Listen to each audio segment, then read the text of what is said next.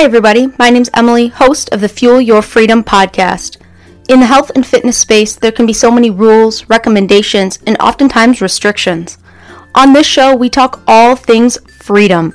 Whether you've been training for years or are looking to take the first steps in your health and fitness journey, this show will fuel your body, mind, and soul to break free from what you've heard in the past and find your version of health and fitness, the one that works for you. Now let's fuel our freedom.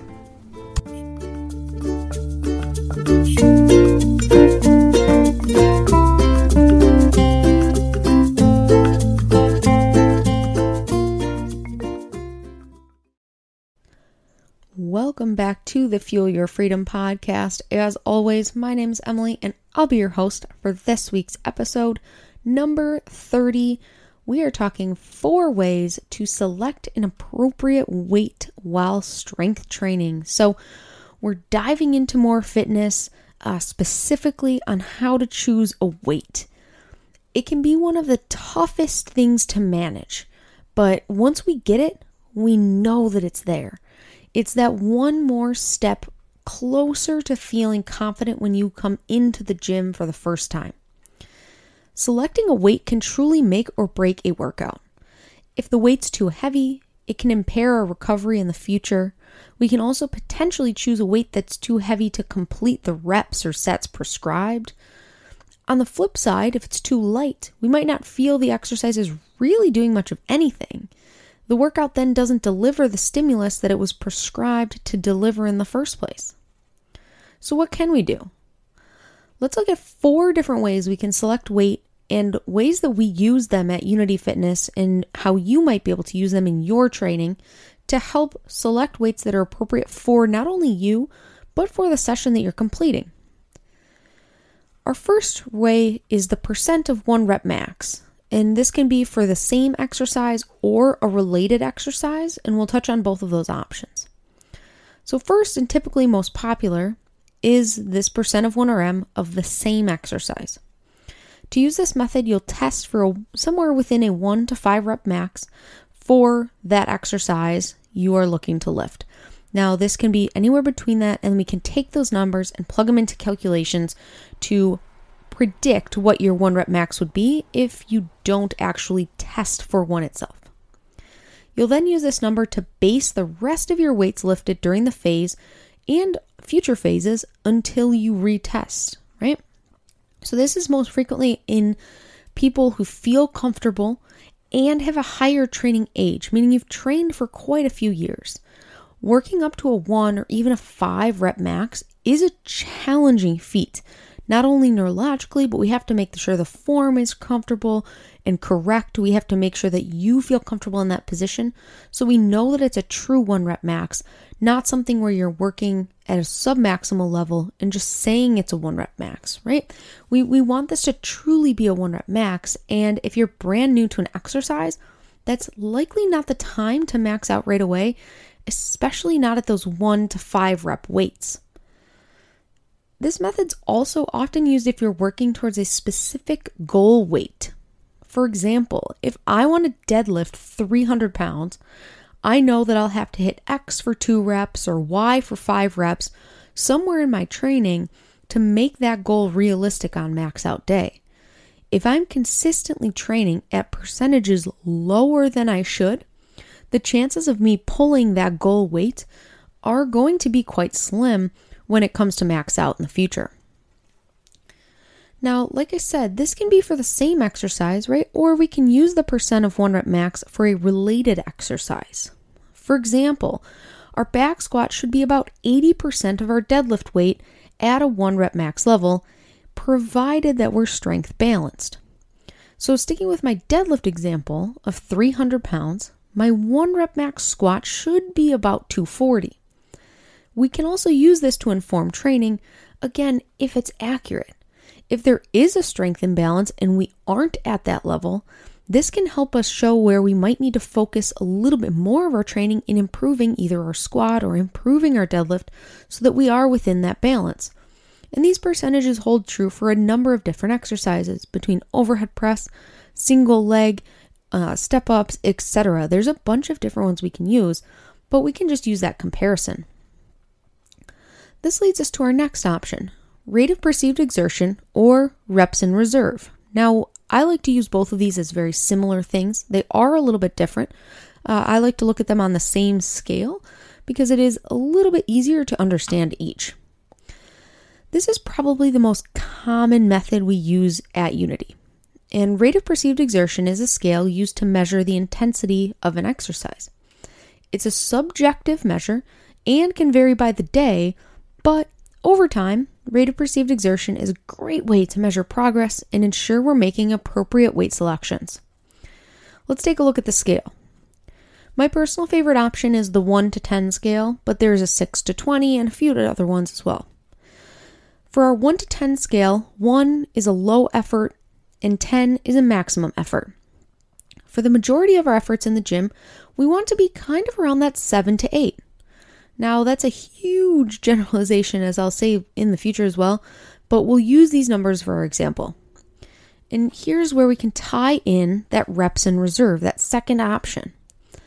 If we're lifting at a 7 RPE, we can say we also have about 3 reps in reserve. If we're lifting at an 8 RPE, we have about 2 reps in reserve. So our reps in reserve is always equal to 10 minus whatever we would rate the RPE, and so on. Using this method takes into account our lifestyle influences such as sleep, hydration status, recovery, nutrition, etc., that can vary by the day, while the percent of one rep max doesn't necessarily do that. By using this subjective measure, it allows us to train more intuitively, but also make sure we're lifting enough to receive the desired stimulus. Bonus side tip here the RPE scale can especially be helpful when we're doing cardiovascular activities. In its original form, it's intended to match with the percentage of heart rate max. So 7 equals about 70% max heart rate, 8 equals 80%, and so on. This can be more helpful in terms of cardio, but not necessarily the case when we look at strength training and monitoring our heart rate. Our third option is percent difficulty. And this is very similar to the rate of perceived exertion scale. We also use this one quite frequently to connect the RPE and reps in reserve or RIR variables we measured before. But this one's more straightforward and there is no connection to the heart rate. Percent difficulty is exactly as it sounds. How difficult is an exercise for you? 10, 50, 90%? These percentages will dictate your training weight. Again, we don't always have to be maxing out. If you're always working at 100%, you're likely hindering your recovery. We want to be likely within that 75 to 90% ish difficulty weights for most of our training time. But again, like that RPE, this is a huge generalization and it can vary wildly based on your program, other variables, goals, training age, etc. Finally, we have percentage of body weight. This is often used in strength standard measurements. At Unity, for our strength standards, we have people work towards a deadlift, front squat, and single leg RDL at a given percentage of their body weight based on if they're male or female. For people on this program who are close to their goal, we can then use that percent body weight to assign weights that will bring them closer out of the four variables, I would probably say this is the least we utilize, but we do see it quite often in strength standards, where someone will work towards an X percent of their body weight to lift for one rep max, two rep max, maybe a five rep max, etc.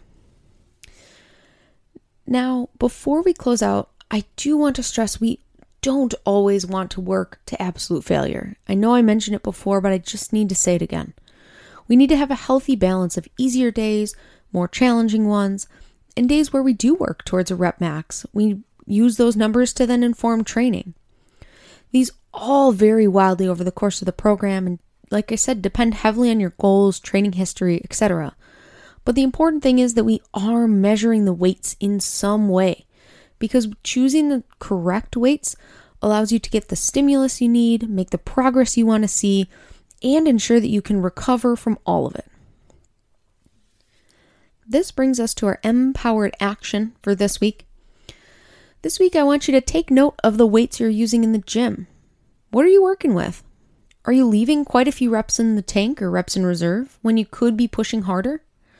Are you adding reps where you could be adding weight or vice versa? Start to use these measures to track the weight you're lifting so you can more accurately progress over time. Right? This is an easy way to make sure that we are making that progress you want to see, not leaving any on the table, not leaving any behind, or just stalling out in the future. So, that's all I have for you guys this week. Thank you so much for tuning in to this week's episode of the Fuel Your Freedom podcast. As always, if there's someone that you know that would benefit from this episode, please share it with them. If you are listening on Apple Podcasts and want to leave a rating and review, that also helps the show to grow. Otherwise, I will chat with you guys next week for episode number 31. Bye.